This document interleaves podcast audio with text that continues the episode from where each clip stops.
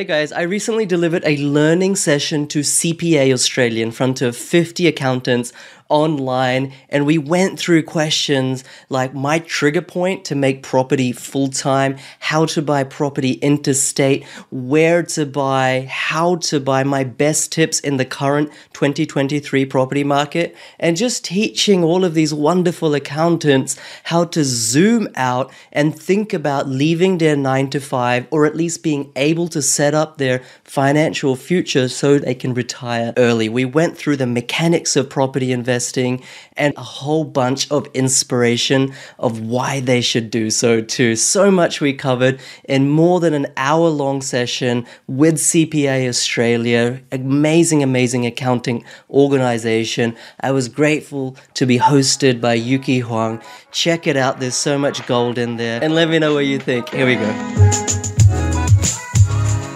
Welcome to the Aus Property Investment Mastery Podcast. My name's PK, and I help busy people build passive income by buying top 5% growth and cash flow property and build a portfolio using data without wasting months doing research, spending weekends at inspection or catching flights, or dropping ten to twenty thousand dollars on buyers agents every single time. So if you're confused, lack confidence, and just overwhelmed with all the information and marketing misinformation available online and don't know where to start, then this show is for you.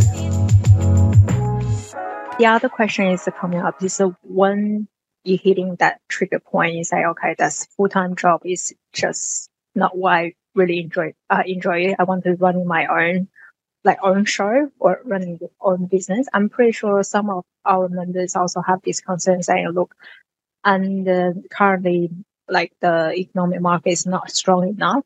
We mm think about, you know, maybe I should take a second job or, you know, doing something I'm really interested in it. So what's the trigger point for you and decided, okay, I, that's it. I want to quit these, uh, you know, nine to five jobs.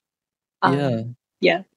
It's a good question. I think there was like two trigger points and at the time I I don't know if I thought of them as trigger points, but in hindsight they probably were. I think the first one is that um, around 2015 16 i'd already had a few properties and i and i realized that my pay increases from like just increasing the rents every year according to whatever the market rent was. Like at that time i was getting more of a pay increase through the real estate investments every year than my actual job so I was like, hang on a second, like I'm not even spending any time on real estate. Um, but that's giving me more of a pay increase every year than like a 3% pay increase, or you have to fight. I remember like, you know, as kind of employees, we would just think, oh, okay, if I get a five out of five star rating um, this year, then maybe my my boss will give me a four percent pay rise, or I might scrape through like a two percent pay rise. And so like we would make such a big deal out of it. And no disrespect to anyone who's who's kind of going through that. But then here my properties were like getting a much bigger pay rise and there was no politics involved and there was no like any effort whatsoever. So I was like, hang on a second, like that doesn't quite sound right. You know, this there's some there's something in this that I should invest more heavily in terms of my energy, my time, and my focus.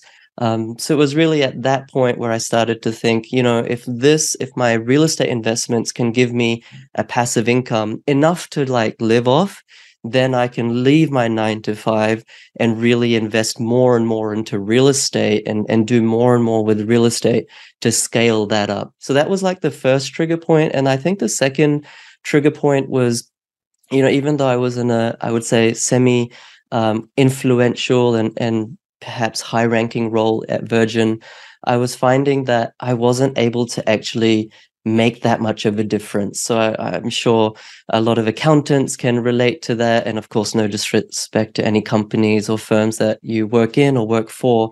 But in big corporate Australia, you're just a small statistics. And and no matter, I don't know, this is highly controversial, no matter how much they kind of value employees, they value the human resources, that they value their people, at the end of the day, like I think you're just another person. You're just another statistic. And at least that's how I thought about it. And I was reporting directly to the CEO. So it was a fairly high uh, profile role.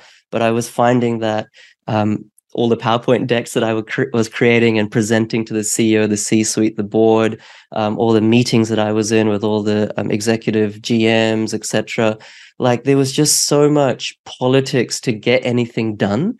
Um, I think my my biggest achievement, to some extent, that is tangible was um, I don't know if anyone flies Virgin, but we released um, Economy X, which is like the front row of the economy cabin. It's almost like a premium economy part of domestic um, flights in Virgin Australia, and that was like a forty million dollar um, $40 million revenue upside initiative that I came up with, and it cost about $5 million to implement capex wise.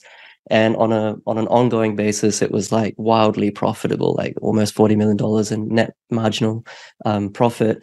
And all I really got for that was like a pat on the back and like a three and a half percent pay rise. So I was like, hang on a second, like I'm it took me so much blood, blood, sweat, and tears to convince you guys to do this. It's made the company so much profit, which is actually a huge thing because you're a loss making entity. And yet I'm not feeling valued. I'm not feeling like what I've done is like changed too much, anything at all, except for just shareholder value. And so I felt that I needed to do something that actually had more of a human impact, like not just B2B, but B2C, like change people's lives in the humble way that that I could. And that's when I started kind of mentoring people in property just on the side while working, mostly just for free actually. And and that kind of was giving me more satisfaction and reward than my you could say highly paid nine to five. That's nice. Yeah, I totally understand because I I work in the banking industry, so I can see this how much I've uh, you know hard work from all those bankers to looking for deals, customers, and to the end they just get like the bonus. Sometimes they mark down for a lot of reasons, which I don't see what's the point there. But we're not encouraging you guys to quit your job. No, for sure. um, yeah, just you know, sharing some of what we thought, and then yeah, totally agree with you. So the other question is, we probably people want to more find out is what you doing as a like um property investment coach like what's your daily job looks like? Yeah sure. I think like what a, a property investment coach or any coach in any field really does is like they they teach people how to fish. And so what i don't do is say oh um, Yuki, like I've got this amazing property deal that's going to make you a million dollars. It will get allow you to retire in a year's time. Sign on the dotted line. Like that's not what I do. What I do do is teach you, just like you know, all of the people on the call. Um, by and large, you guys are accountants. You've done the CPA um, qualification. You've learned how to become an accountant, and you're proficient at accounting. Like you know millions of miles ahead of me and i wouldn't even try to to do accounting compared to to what everyone here can do. So similarly in wealth generation for yourself as opposed to others or as opposed to counting money i'm interested in making money for myself and that's what people are interested in too. And so that's what i teach them how to do through real estate. Um, in australia it's a very unique market where unlike the US and maybe some other geographies, real estate can be done completely passively.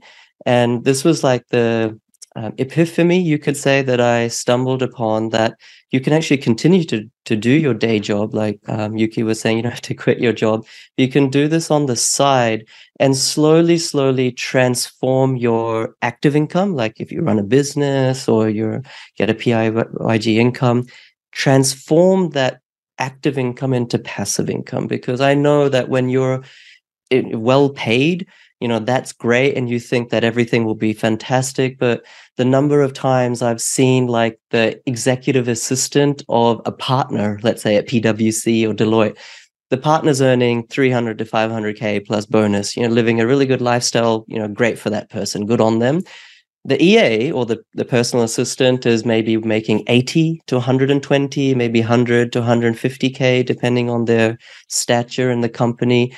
And so they're not making half a million dollars, but that EA or PA has more net wealth than the partner.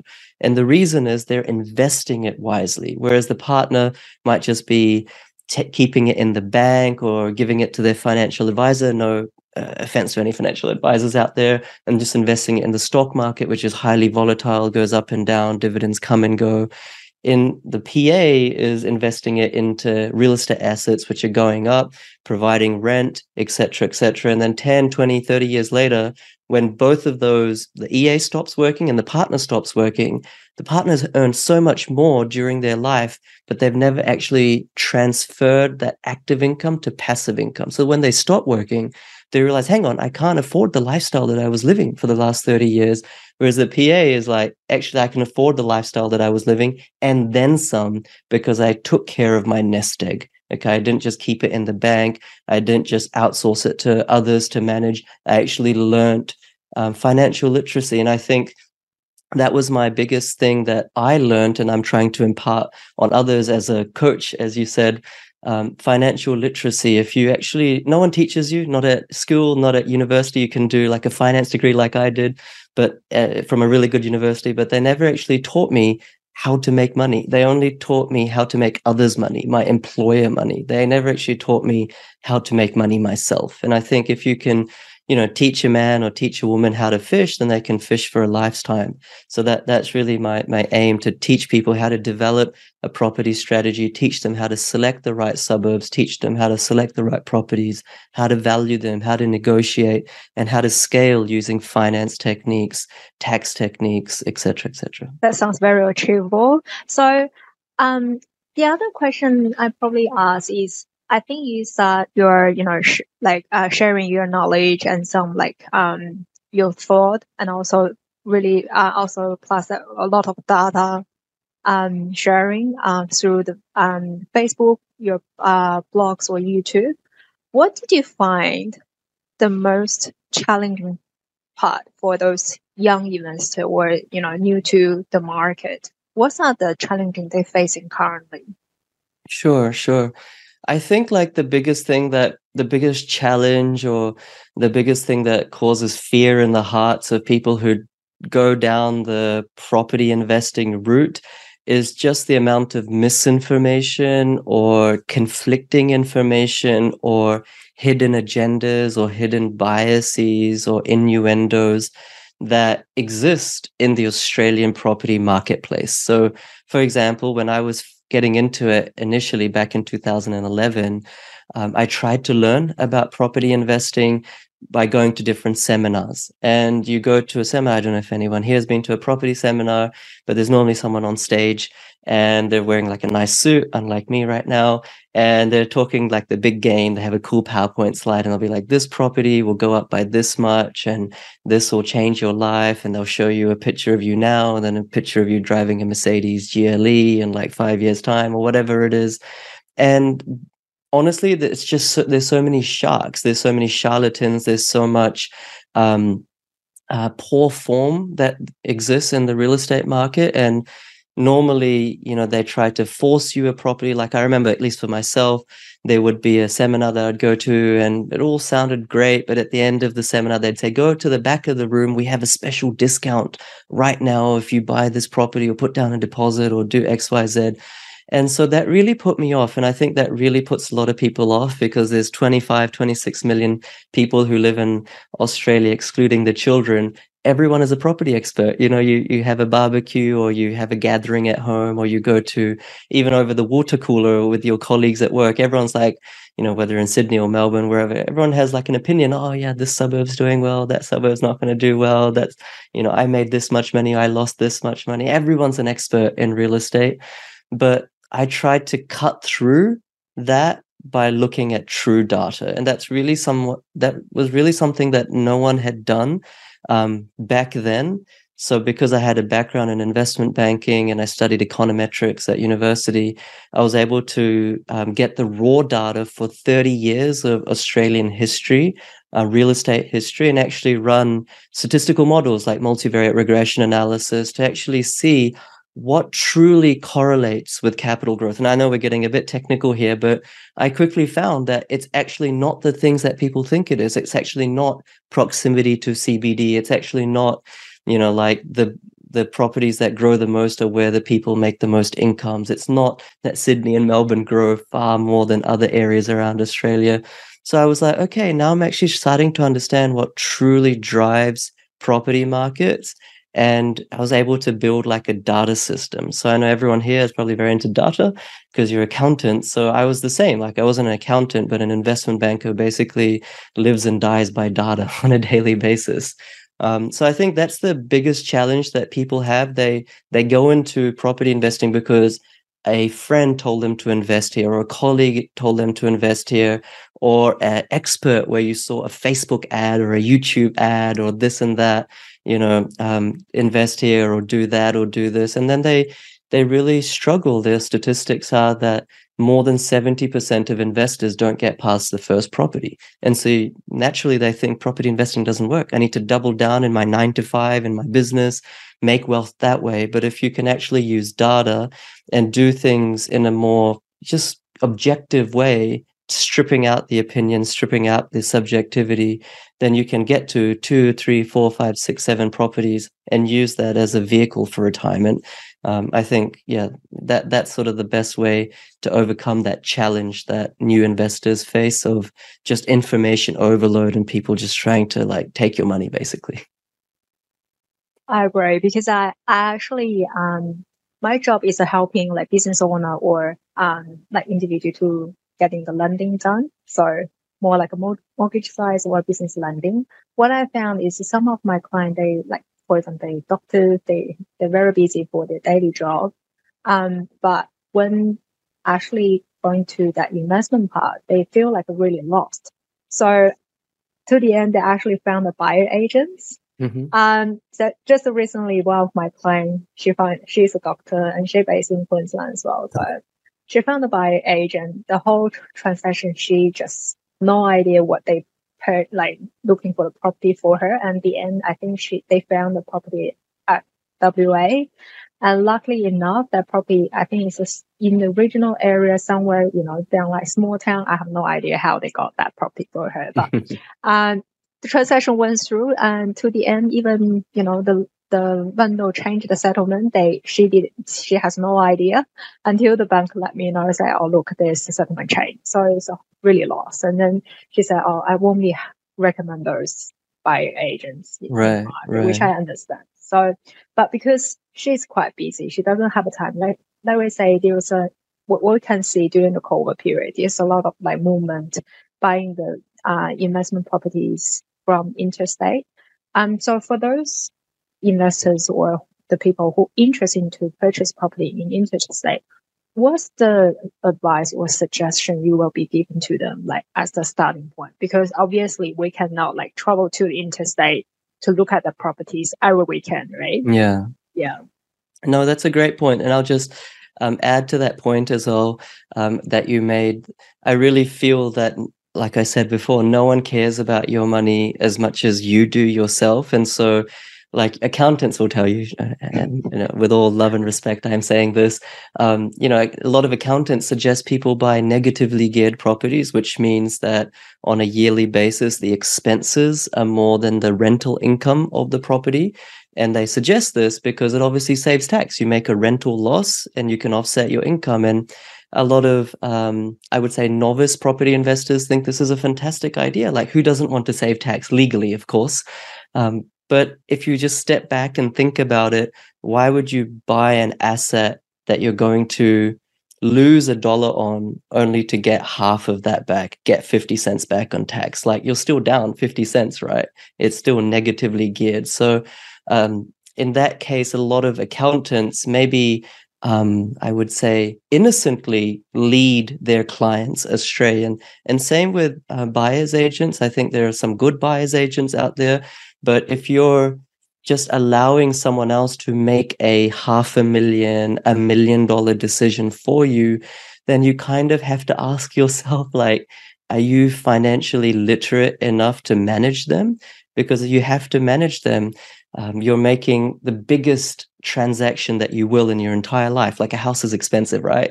I, I know people who buy cars on a whim. You know, f- you know, five minute decision. I want this car. I want that car. Um, a house is not like that. It's much, much, much, much more expensive. You can't just outsource it.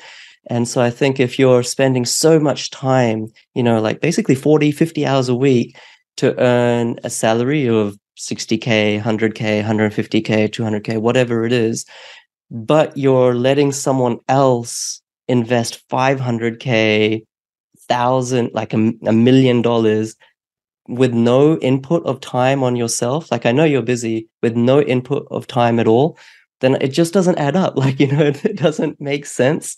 And to your point around interstate investing actually it, it doesn't take that much time. It honestly doesn't take that much time. A lot of people in sydney and melbourne they only buy in sydney and melbourne because they're like oh at least i can inspect it. At least i can drive past it. At least i can have that emotional feeling that it's just there right but actually it, property investing is all about the numbers. And i think accountants are you know expert in numbers more so than almost any other profession.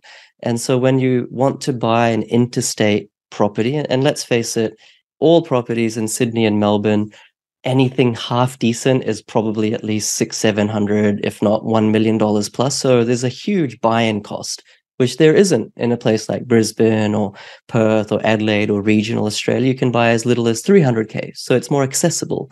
And also in Sydney and Melbourne, basically every single property is going to cost you money on a on a yearly basis to hold because the yield or the the rental income is not that great.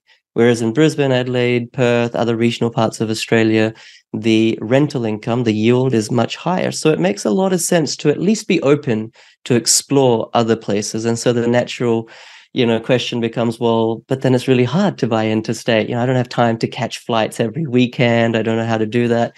And this is really something that I discovered when I bought my first property living in Sydney. I bought in East Gosford, which is towards Newcastle. I just found that if I could select the right suburb based on data, and then select the right part of that or pocket of that suburb based on other both quantitative and qualitative data. Qualitative data including like flood zones, flight paths, and seeing what the topography of the land was. You know, you don't want to buy a sloped property, etc., etc. Then the next step, I could just call a local property manager and they would do the inspection for me. So they would go through that property and tell me if there was anything wrong with it, if the pictures on real estate or domain were fake or just like misleading, um, and whether that property actually had tenant appeal or future um, resaleability, future owner occupier appeal. And when I asked my property manager to do this, I was kind of half expecting them to charge me a lot of money because it's like, yeah, it's a decent amount of work. But they said, no, we don't charge money for this because if you do end up buying it, you know, then we get to manage that property for the next 5, 10, 15, 20, 25 years. So it's in our best interest to find you something that's actually low maintenance, not going to cause us a hassle. It's going to be a really low, like set and forget, low headache type property. And when I kind of realized that property managers could do this, I was like, hang on a second. Now I don't need to just look in my backyard. I can use data objectively to point me to whatever the best suburbs are nationally. There's 15,000 suburbs in Australia. And I can just call local property manager in, in that area to do the inspections for me. And then, of course, anyone who's bought a property, you know that um, you also get a building and pest inspection done before you go unconditional on that contract. So a building and pest inspection means that a like more professional, um, certified um, builder comes through and sees if there's any cracks or anything like structurally wrong with the property, termites, etc. And with these two stage gates, or with these two, um, you could say, um, avenues of due diligence, then I can be comfortable that I've never seen that property. I'll probably never see that property, but it's going to be a really, really strong investment. There's nothing going to go wrong with it. And as I go through my tenure of holding that property, my property manager will continue to collect the rent. If the tenant leaves, they'll find a new tenant. If there's maintenance to be required, they'll get the quotes, they'll do all of that. And that really allows me to maximize my return on investment because it's very unlikely that the best growth suburbs are in your backyard. It's probably likely that they're not just in your backyard, they're elsewhere. And so that really helps you to scale a portfolio and just maximize your return on investment.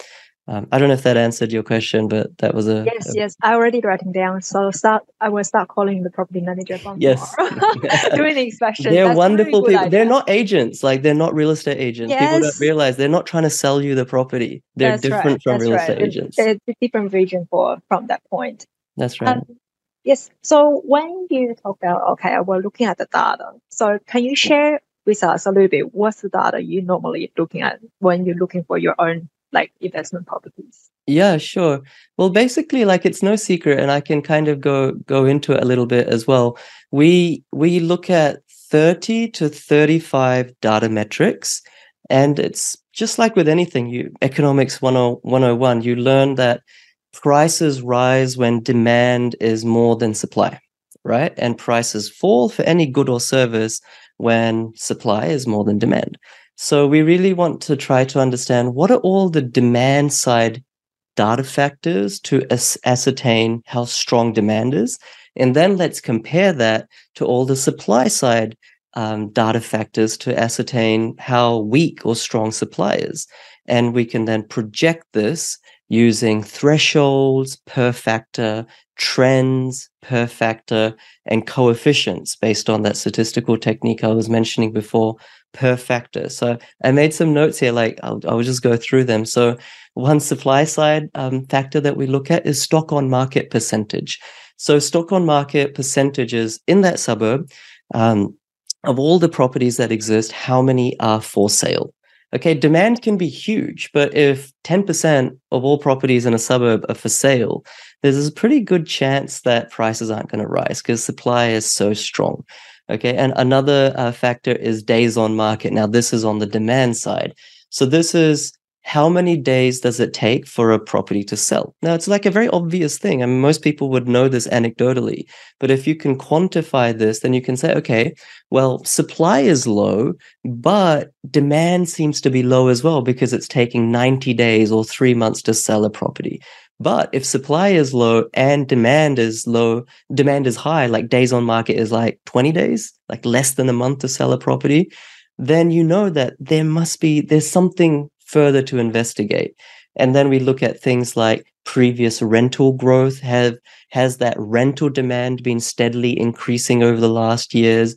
We look at building approvals. So right now, demand might be bigger than supply, but in the future, is supply going to catch up? Therefore, um, eroding that sort of price growth potential. And we look at that building approvals, like has the council approved a lot of new buildings or a lot of new um, dwellings, residential dwellings in that suburb? And if they have, then there's certain th- thresholds we work to. Then that means that, oh, it might be a good investment now, but two or three years from now, prices might stabilize or they might go backwards. Um, we look at average vendor discounting, which is a demand side factor.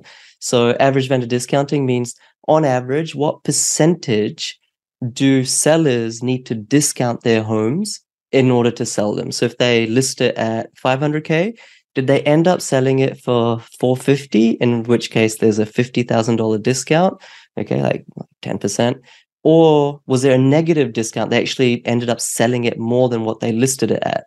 Okay, so that's another demand side metric. There's things like um, job advertisements. So in that local government area, sure, right now it might be a booming economy, but how is how are job advertisements looking as a trend going forward?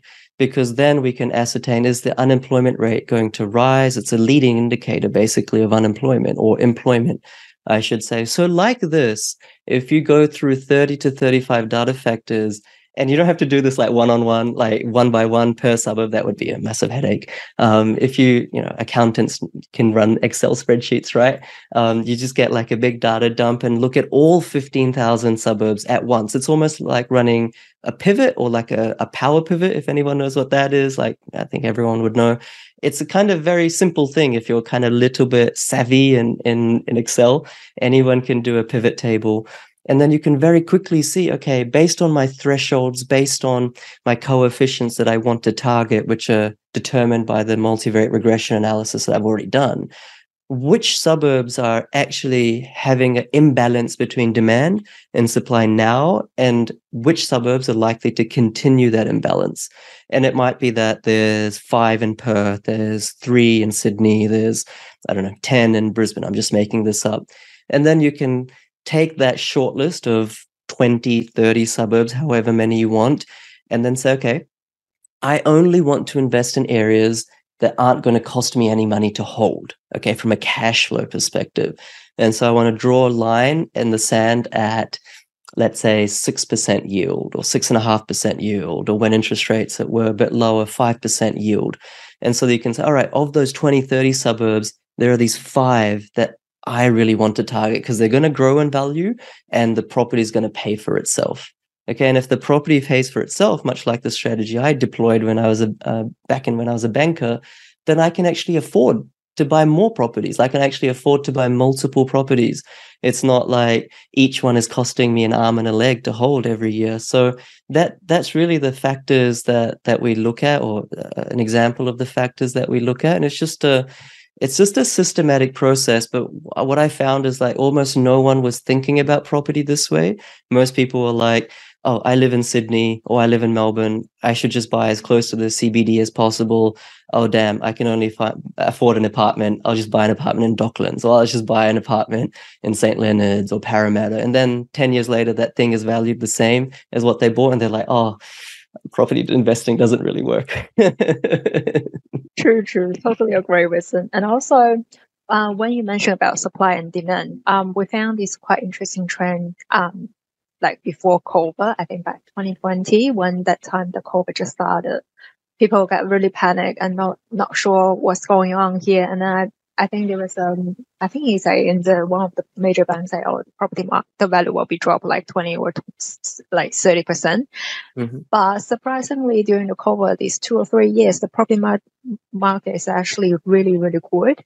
And the, well, obviously, because one of the like important points because the interest rate is extremely low. Um, I'm pretty sure this year will be really tough for, for some investors when the fixed rate got expired. It's like really painful because the interest rates are double up or two or three times double. So what's the trend you can tell at, at the currently property market? Sure. Yeah, so it's fantastic such a fantastic question. And it's kind of like this question that I always get like, oh, hey, PK, is this a good time to buy property? Yes, that's not? right. you know? that's my question. and like, obviously, the answer is like the best time to buy property was yesterday. But apart from being like cheeky, um, you know, the, the, the truth is that there isn't one property market. Like I said before, there's 15,000 suburbs in Australia at any one time, whether it's 2000, 2005, 2010, 2015, 2020, during COVID, 2023, right here, there are some suburbs that are falling in value. There are some suburbs that are just going sideways. And then there are other suburbs that are that are going up in value. And so like last year is a really prime example of that where Sydney and Melbourne fell by just I'm just rounding like roughly 10% last year, both property markets on on aggregate. Um, fell by about 10%. But then you had parts of Perth, like um, areas like Rockingham City Council in Perth, that and Swan City City Council, Joondalup City Council in Perth, that went up 10 to 20%. You had places like in uh, Bundaberg in Queensland, regional Queensland, um, went up like 20, 25%. Places like Mount Gambier in, in regional South Australia go up 20%. Uh, Adelaide continued to go up. So, what I'm trying to demonstrate is that this question, although well meaning, like, what's the property market doing? Is it a good time to buy? Like, the more legible question is where should I be buying if I want to be buying, right? If I have the financial capacity and risk appetite, of course, um, to be buying real estate, the question is always where to buy, not should I buy or is it the right time to buy? And and just going around like at least capital cities right now, you can see that Sydney is growing like really, really fast. It's actually growing at an annualized 12% um, growth rate, which is perplexing, right? Because it's like, hang on a second, all these people have just come off their fixed um, mortgages that maybe they got it at 1.9%, 2.5%. Now they're paying six, maybe 7% variable rate.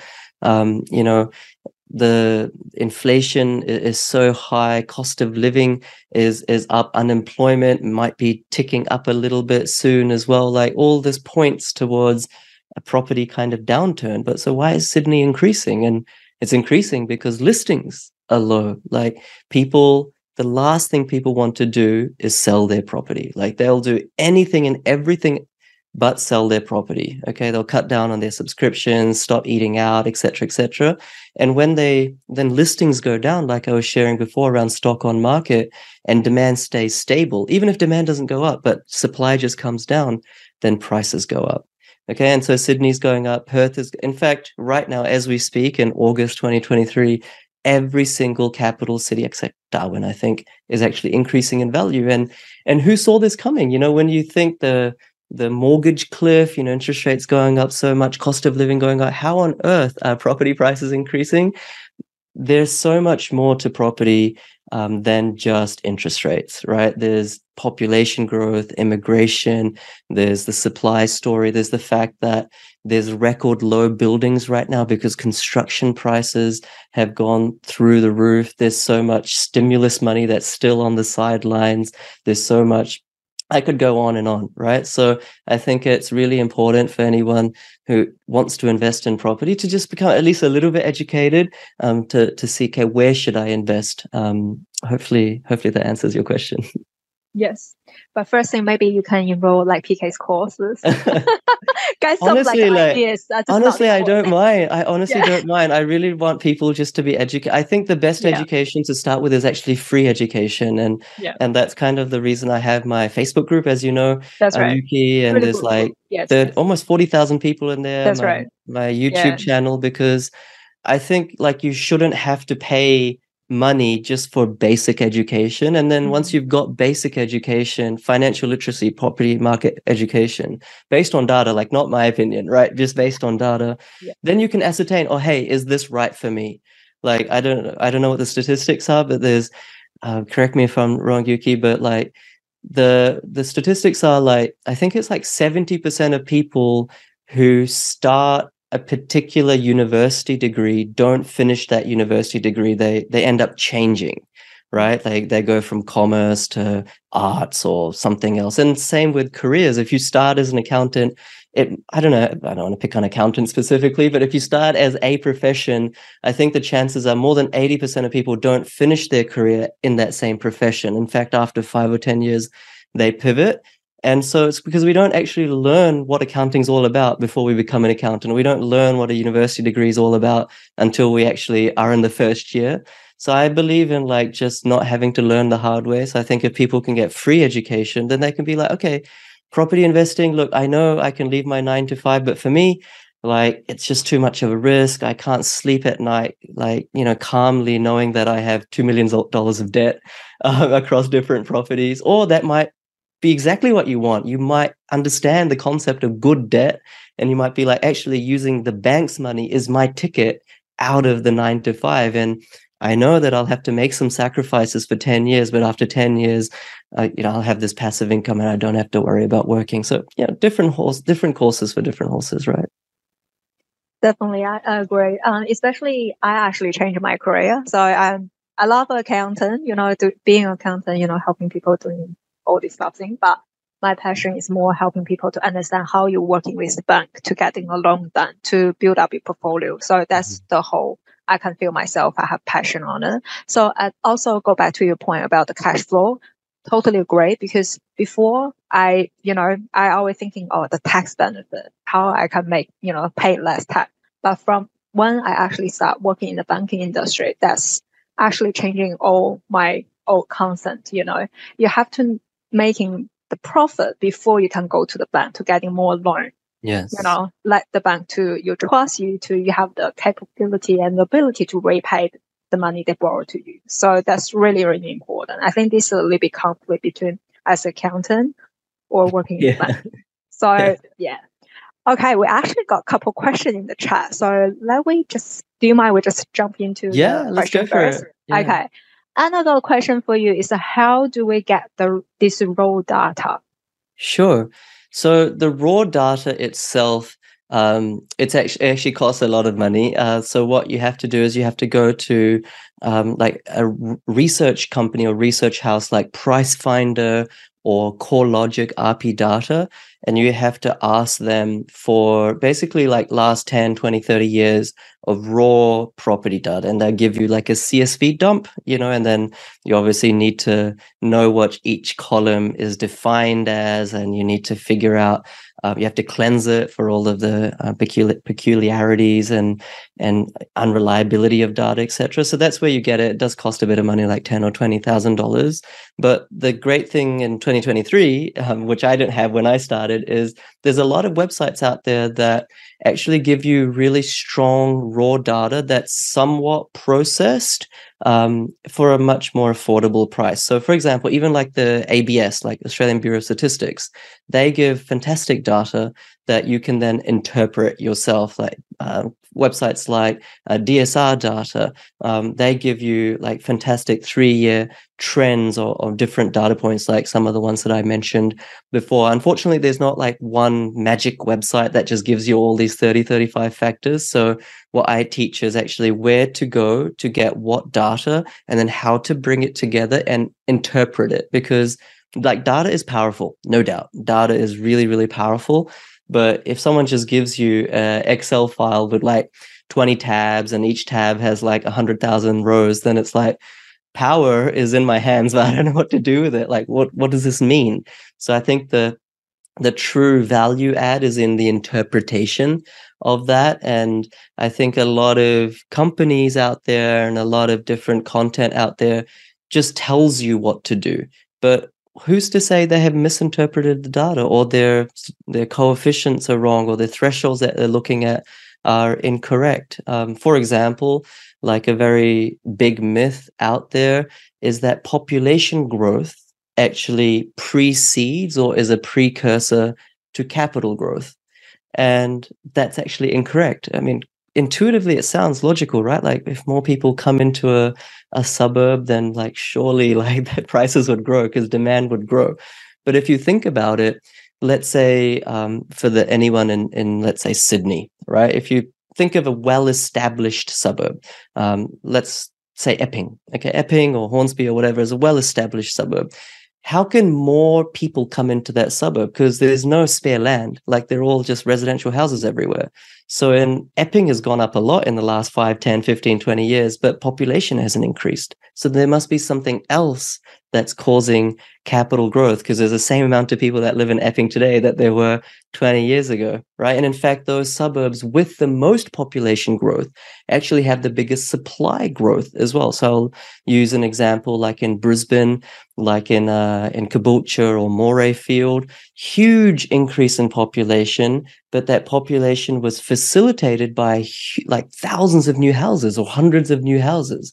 And so supply went up, more houses, demand went up, more population, and they canceled each other out.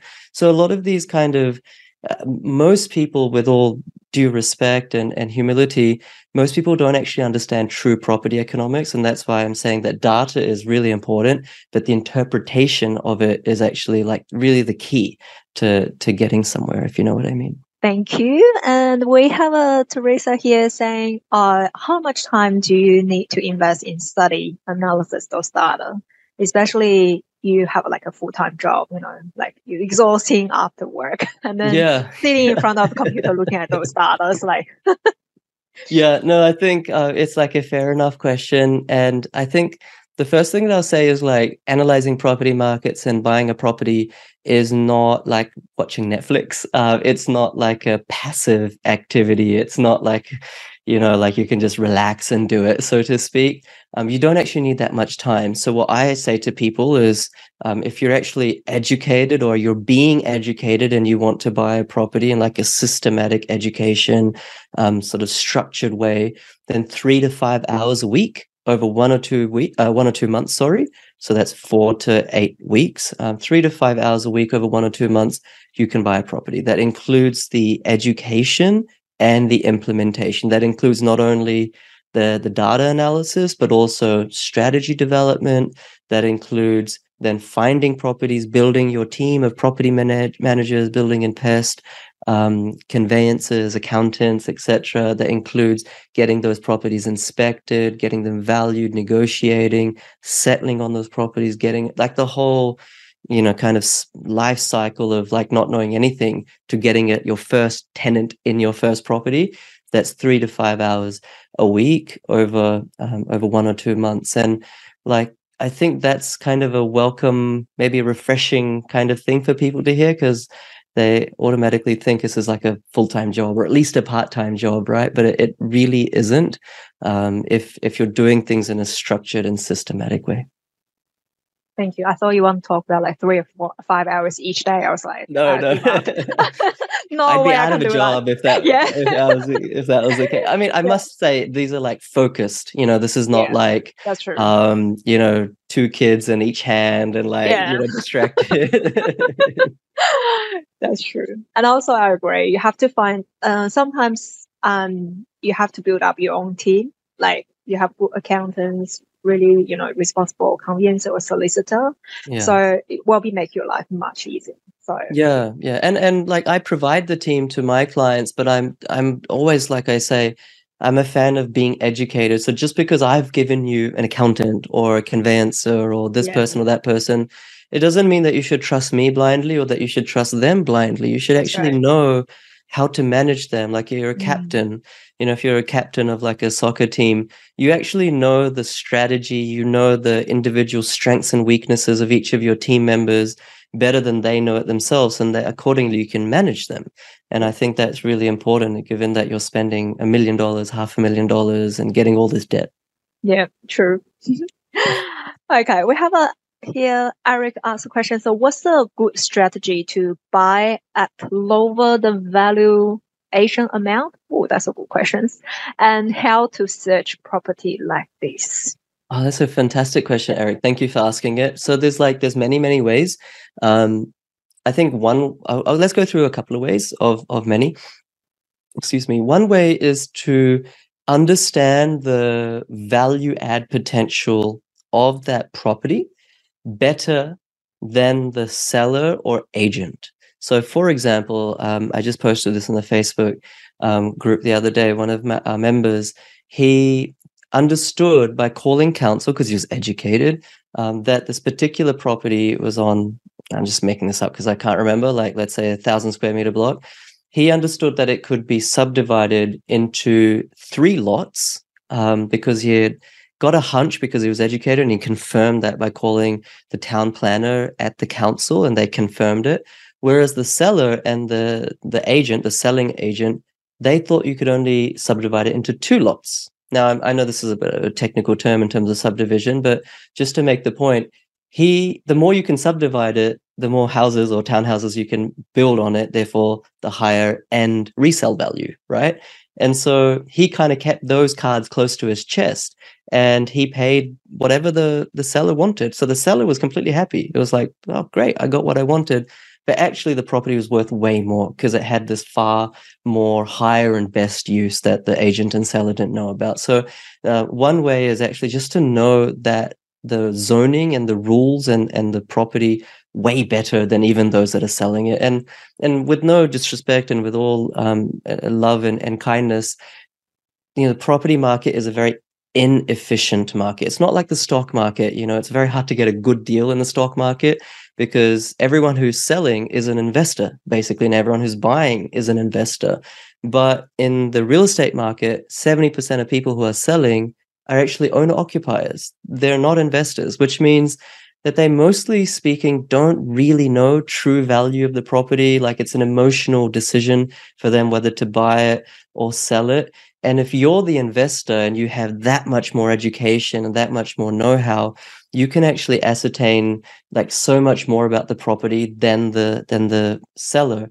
And agents they're not like cpas they don't have to do like a two or three year course and like 120 hours every one or two years to maintain the qualifications to become a real estate agent and with with all due respect um, it literally takes like less than a couple of months right it's not that much of a rigorous process as you might think so a lot of these people there's some fantastic agents out there as well don't get me wrong but um, in my own experience, like the vast majority of them, once again, they're not property investors. They don't know as much as you may give them credit for. And so if you can really become educated, then you can, I don't want to use the word exploit, but you can make the most of this inefficient marketplace. And the second way to get under market value properties is to get them off market. So what that means is even before they're listed on realestate.com or domain, this is so simple. Anyone can do this. You just call a local real estate agent. So this is website called ratemyagent.com.au and it shows for every suburb across Australia, like the top rated real estate agents. So let's say you want to buy, like I live in Sorrento on the Gold Coast. Let's say you want to buy in Sorrento.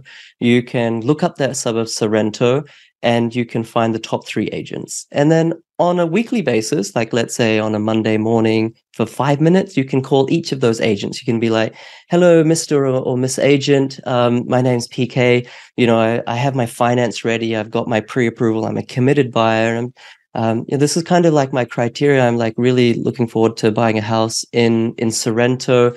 Um, if there's anything that kind of comes up in this kind of price range with these characteristics, let me know because I can make your life easy. You know, you don't want to run multiple campaigns, multiple inspections, have so many time wasters and tire kickers. I'm ready and professional. I'm ready to go. I can take this off you. And you might need to do that for one or two or three weeks. And then all of a sudden that real estate agent's like, oh, I remember PK. He keeps calling me, like, you know, asks me how my weekend was. He seems like a nice guy. Um, actually, I do have this property coming for sale, and I do know that my client, the seller, they just want a quick sale because they're a little bit private, or maybe it's a deceased estate, or maybe, you know, they're they've just bought a new house and they really need to sell real quick. You know, I'm gonna I'm gonna give PK a call because um, I think I can get this deal done real quick and not have to spend money on marketing on realestate.com, etc. Um, and that way, you've just built this amazing relationship, got this property with no competition.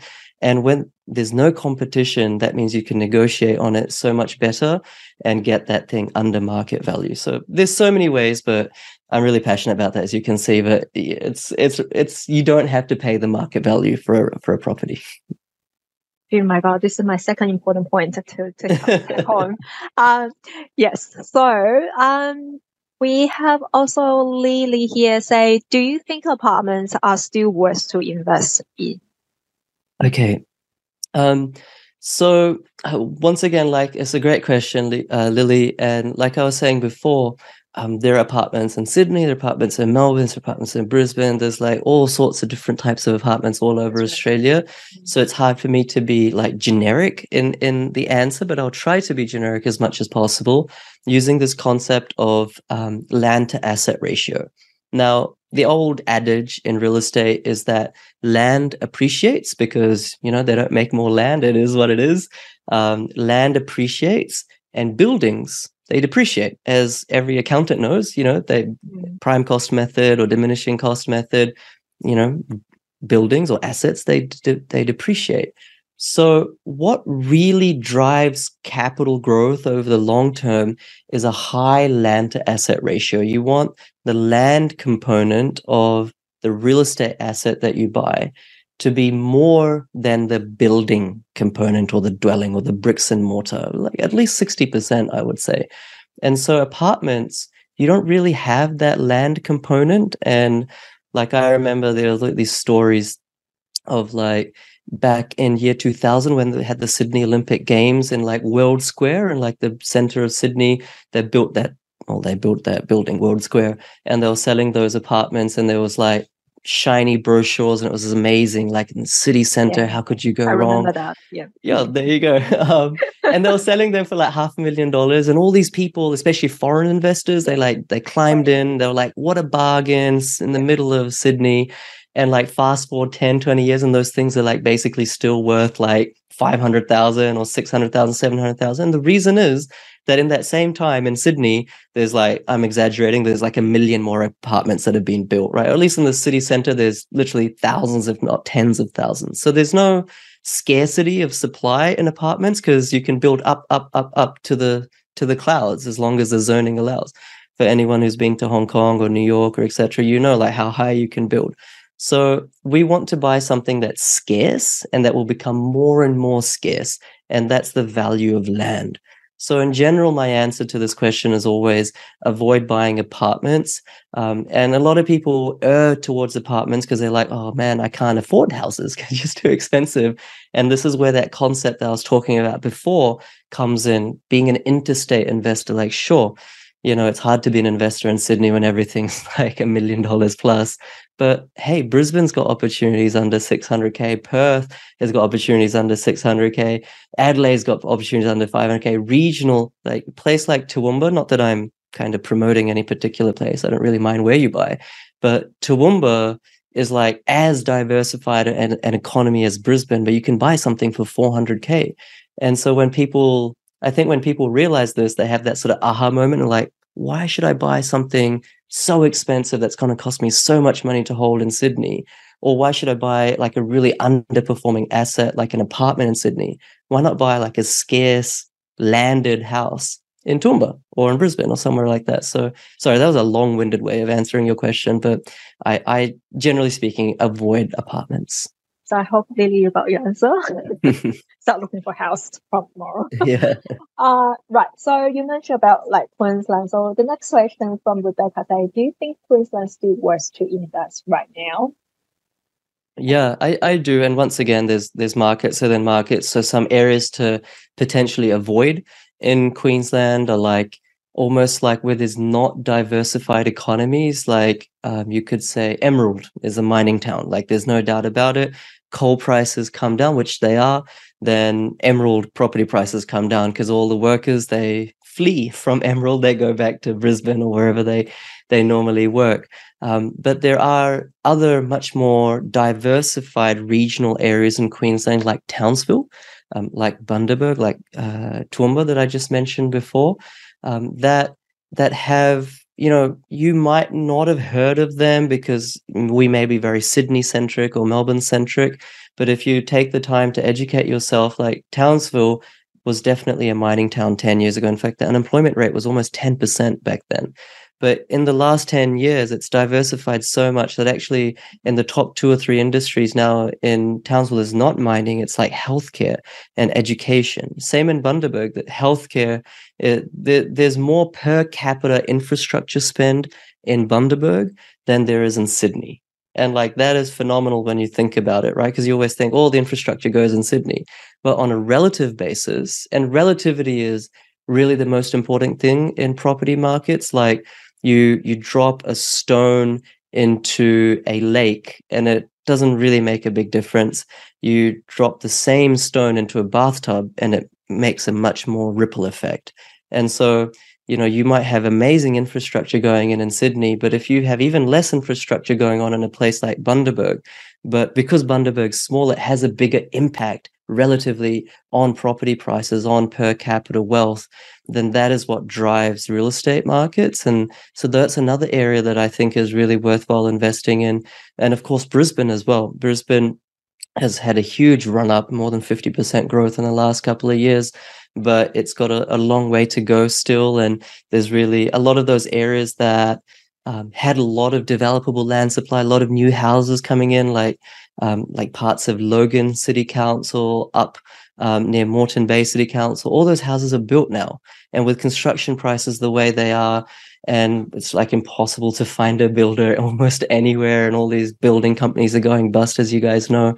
Um, new developments are really scarce, and demand continues to go up, so prices continue to go up. So yeah, I think there's lots of places in Queensland. In fact, Queensland and, and Perth are, are probably um, a not according to my opinion, but according to the data, some of the best areas to invest in across Australia right now. Cool. So the next question actually from Carol, Caroline. Do you mind just uh, unmute yourself? Give us like a rough. Um, I'm really apologize because uh, I, I did I didn't get the question here. I sure. Um. Thank yeah. You. So my question is like between the two options which one would PK recommend? Um, the first one is the suburb currently experiencing demand uh, surpassing supply, um, but also with potential for continued undersupply in the future.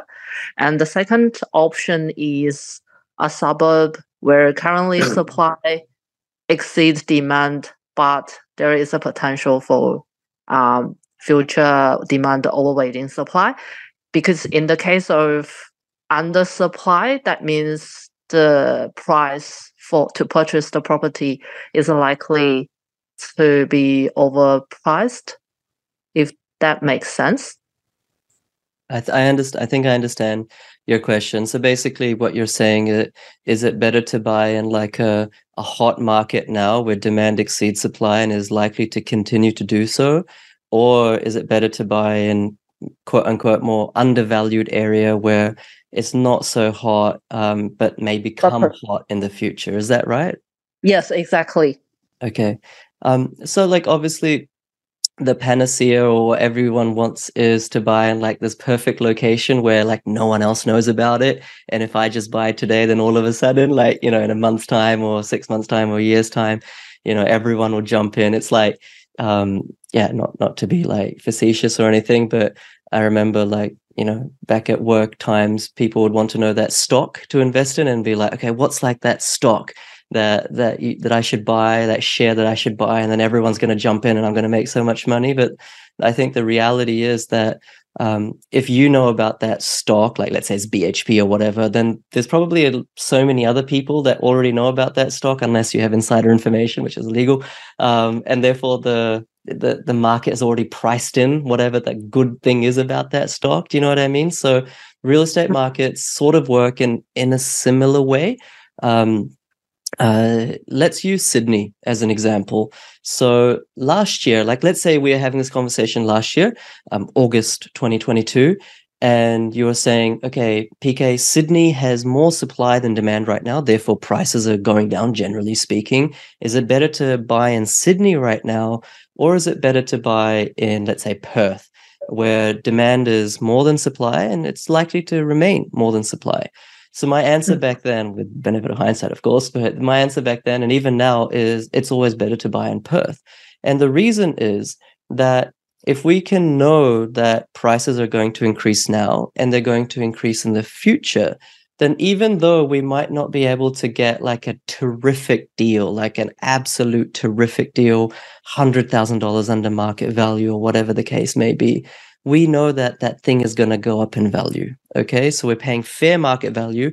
Assume we don't have that conversation around off market deals and building relationships with agents, which can happen in hot markets too. Assume you don't know all that. Then you're just paying fair market value and you're just getting a, that amazing um, upside over the next one, two, three, four, five years. Okay.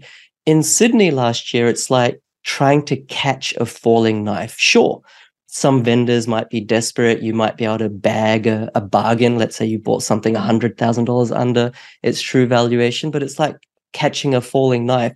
How do you know that even though you bought a hundred grand under val- under true valuation, that that property is just not going to continue falling, you know, another hundred grand, and therefore your your bargain has been evaporated, and then that the price growth may or may not occur. So I kind of um, liken property markets to like the Titanic sometimes, where or like large ships, not in the sense that they sh- they like sink and go down and you lose all your money, but in the sense that they're very hard to to maneuver. They're very hard to change the trajectory of.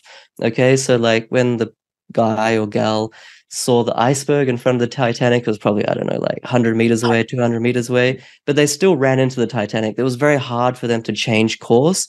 And property markets are the same. You know, when prices are rising, they tend to rise for like, you know, multiple years. The average uh, up cycle goes for two to four years in, in real estate markets. Um, and so that that's going to continue happen and, and same on the downside as well. Unlike stock markets where you know you might buy a bargain today and then mm, tomorrow that thing goes up 10% and the next day it comes down. So i like to buy safe and secure assets where i know they're going to increase now and in the future and, and less try to gamble or speculate that it may or may not go up in the future but i'm getting a great bargain now. Um, ho- hopefully that makes sense. Of course, the caveat to that is like if you're just getting like this unmissable, amazing deal where you're getting like 30% off for whatever reason it might be, like that would be hard to give up. But yeah, generally speaking, is what I'm saying. Yeah, so uh, my understanding is like the historical data, if the historical data shows the increasing trend in the house, the property price in the suburb, which also demonst- dem- demonstrate greater potential for future growth. Is Um, it's can I more understand it that way? it's more like what it's doing. It's less about um, like historical price movement, more about current price movement, but even more importantly, current like data factors, like those demand factors that I talked about, the current supply factors. And the reason I say that is because actually, once again, completely counterintuitively, past performance in real estate markets is you know how in in like disclaimers they say past performance is not a indicator of future performance um, that's actually really true in real estate markets where those markets that have performed really well in the last 10 years tend to underperform in the next 10 years um, and that's just because of regression to the mean over the long term. All property markets actually perform exactly the same. So uh, i digress a bit but over a 30 year period even a place like Launceston, like a small little place in, in Tasmania, has performed just as well as Sydney. So it's all about timing the right markets. And to give you an example, between 2004 to about 2013, Sydney was like dead flat, didn't do anything. And then the next 10 years, as we all know, 2014 or 13 to about you know now, Sydney has like gone up more than double, if not almost triple. And so the likelihood is that the next 10 years will underperform. So we have to try to find, okay, which property markets around Australia were really bad in the last 10 years and have really good data right now to suggest the next 10 years will be really solid. That that's kind of more of a uh, zooming out way to to approach it. But to answer your question more more clinically, it's just about looking at current price movement and current data as opposed to the, like the last two years or whatever. Okay, thanks, PK. Yeah, thank you. Thank you. So I think the next question is more about yourself. So um, we got a question here. So might I know your view of how to arrange your investment portfolio? Like for example, buying a house and rent out, or you building you buying a land and uh, building the, your dream house by yourself. So which one you think is quicker to make positive? Yeah, sure. um, Sure, sure. Uh, this is a really good question, by the way. Um, so I've done both. So I started off, excuse me, um, just with the standard buying established property, and you know it's easy. It's already there. Um, from day one at settlement, you can rent it out. Very passive strategy. So if you have like a really intense job, or you just don't, you're not really that passionate about real estate, that's like your your strategy, right? Just buy a house, established house, rent it out.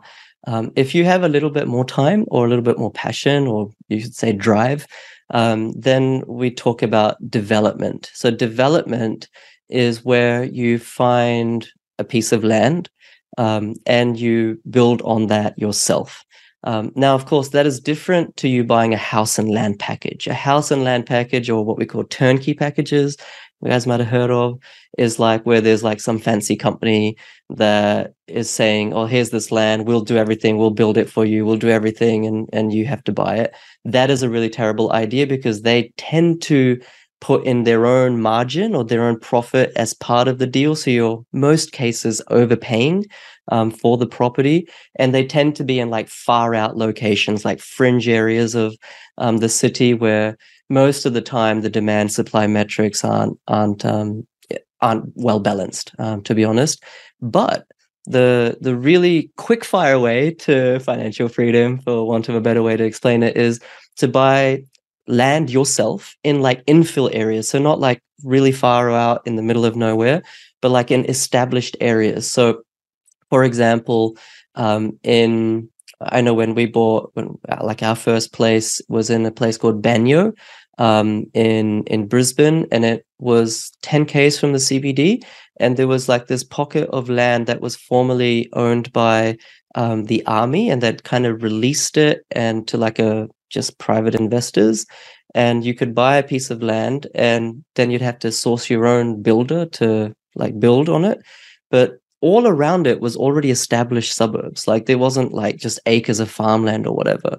And so if you can find something like that and then engage your own builder and of course you need the skills to do that and and build on there then what generally happens is that the end value of the house is more than the sum of the parts so the land plus the building cost or the other transaction costs end up being less than the final resale ability uh, or resale value of that that property so that's a really good way to to make money and of course if you take it to the next level then you're actually you know let's say buying an established property um, and you're knocking that property off um, and you're subdividing that land and building multiple townhouses. Like we did a deal in uh, in Brisbane, um, which is a fairly affluent area at the time, I would say. It was like a corner block, and there was this old Queensland house at the front, and there was a granny flat at the back. And so we bought that property, renovated the Queenslander at the front, um, lifted that granny flat up, sold it for like $50,000, um, subdivided the back and built two townhouses at the back. And the profit in that deal was like, I mean, not that it's easy and, and it's just like anyone can do it, but the profit on that was about 300K. I mean, it required a lot of hard work, don't get me wrong. So there's like this spectrum of like completely passive, low risk, low time commitment, buy established properties um, and like just work your way slowly out of your nine to five. And let's be honest, like that's not an overnight thing. It took me just over 10 years, I think, realistically, for most people. Um, like I was on uh, very grateful to say high incomes, and my wife was a chartered accountant, so she was making good coin as well. Um, just on average incomes, that will take you more than 10 years, like 10 to 20 years, let's say. Um, but if you want to fast track that, then there's the, your more active strategy, requires more risk, requires more time, requires more skills of development. Like I mentioned, if you do a few of those developments, like the Coorparoo one, then you might be able to exit your nine to five in less than 10 years. So um, that, that's the kind of way to think about it. Perfect. Um, the next question, we got two more. Um, so next question from Carlo saying, how about Tasmania? I think PK was mentioned person. Um, yeah, he's he said like before you didn't mention any Tasmania. Oh, okay. okay. Yeah, I don't know. No offense to any Tasmanians. I always just forget to mention Tasmania. Honestly speaking, it's been such an amazing, amazing, amazing market. Um, I actually have um, a a property, um, actually two properties in in Tasmania. One in Burnie, um, and another just in Kingston, just a little bit out from Hobart. And um, just like any other location, I mean, we shouldn't, in the true um, if we're being truly objective and emotionless, then we should just buy a, a, property based on the merit of the data in the suburb. And that's exactly what places like Burnie and, and Hobart were showing back in 2014, 15, 16, 17. Um, they were showing a lot of strength in the data. And I bought there, a lot of other people that I helped um, bought there. And, you know, you'd think like, oh, Tasmania, is that even part of Australia? Like, you know, such a small place, so, so cold, like why buy there? But once again, like Burnie, believe it or not, Burnie, um, where I bought, it's like a, a logging town, like a lot of forestry happens. There's a port there. The population of Burnie is actually reduced in the last uh, seven, eight, nine years. Um, but my property has gone. That was a real cheap property. It went from two thirty thousand. I think it's like half a million, just over half a million now. Okay, so like more than um, actually it's probably about six hundred k now or something. So like more than double in value in in way less than ten years, and the rents have have gone up so much as well. And so it's like, why is that increase? It's because um, the incomes of that area have gone up a lot alongside so many other data points. So um, if you kind of just followed like these old school, like kind of um, uh, doctrines of like follow the population growth, and you miss out on areas like that. And and so yeah, Hobart has actually been a huge hunting ground for us as well. Not so much in the last couple of years. Now the affordability is really not there for locals. You never want to buy in a location where the locals can't afford it. Every time a property market or location or suburb is growing in value because of investors, that is a sign of a potential bubble. You know, it could pop.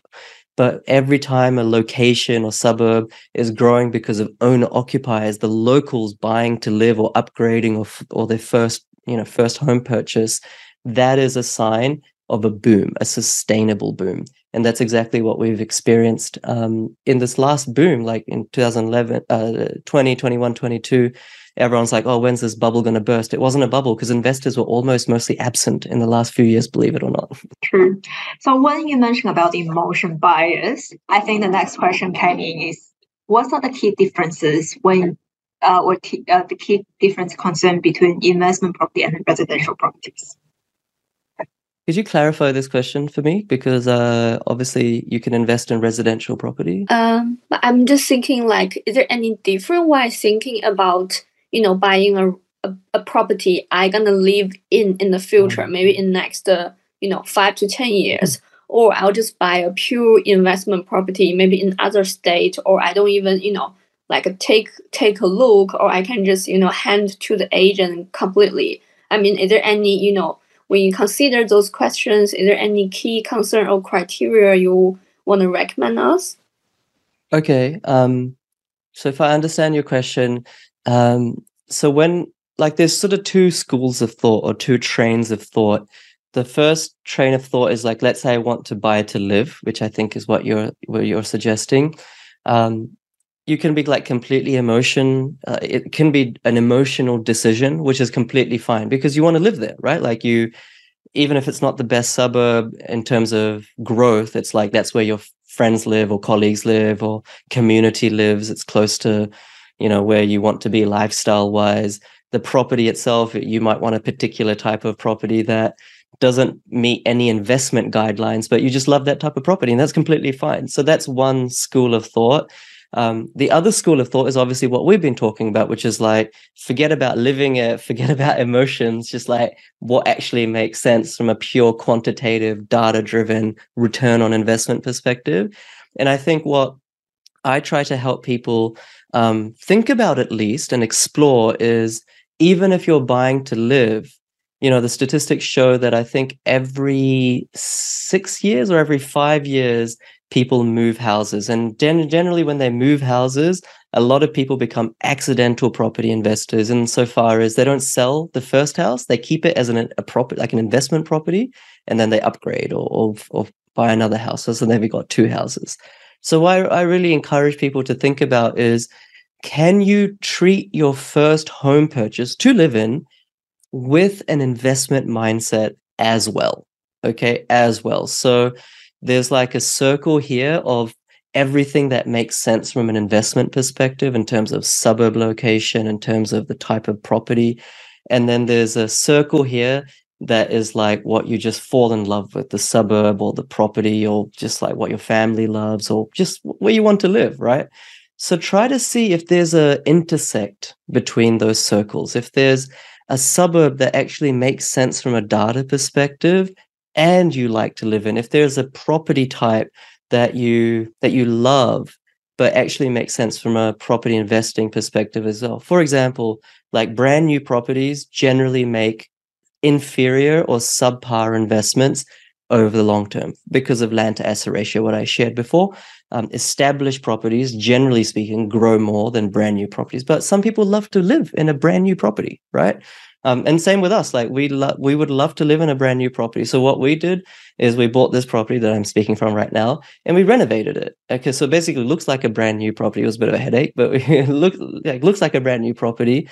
But we mostly paid for the land, not the building. So that's just one kind of small example. But try to find the confluence of those two circles, and so that you enjoy where you live but you can also make it an investment property in the future okay because buying and selling costs in, in real estate in australia are really high agent fees lawyer fees etc etc you want to try not sell anything that you you bought. So if you buy well even if it's for the purpose to live in um, then then that's that's that kind of good investment mentality. And and this wasn't i don't know if i'm answering your question and feel free to to say that i'm not but the other way to think about it as well is rent vesting. I don't know if that's a term that a lot of people here have know about or have heard about but rent vesting means where you're like okay well i can't afford where i really want to live in sydney or melbourne or whatever.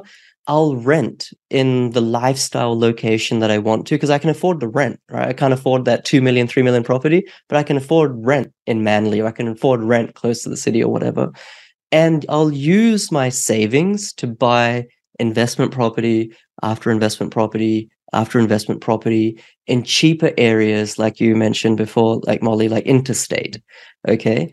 And what a lot of my clients do, and it's not like some secret strategy, a lot of people just have been doing this forever in Australia, is that these other locations, while you're renting in Sydney or Melbourne, you've invested in Mel- uh, Brisbane, regional, Queensland, Perth, Adelaide, whatever, these things, these assets are growing in value. And then in the future, you can either take equity out or you can sell a couple of them. And then all of a sudden, you've got this deposit for your dream home in Sydney or your dream home in Melbourne in the location that you otherwise couldn't afford. And you would never be able to afford if you just relied on saving from your job or from your business. So it's using I guess, a bit of dexterity, a bit of leverage using the bank's money to hold multiple assets. And over a course of, I don't know, four, five, six, seven, eight, nine, ten years, being able to get into a position where you can buy your dream home. So that's just, I don't know if this was your question. So apologies if it wasn't, but that's just another way to think about it. Thank you. I think we we will stop. We're taking the last question, and then considering time, I was like, oh, already one and a half hours.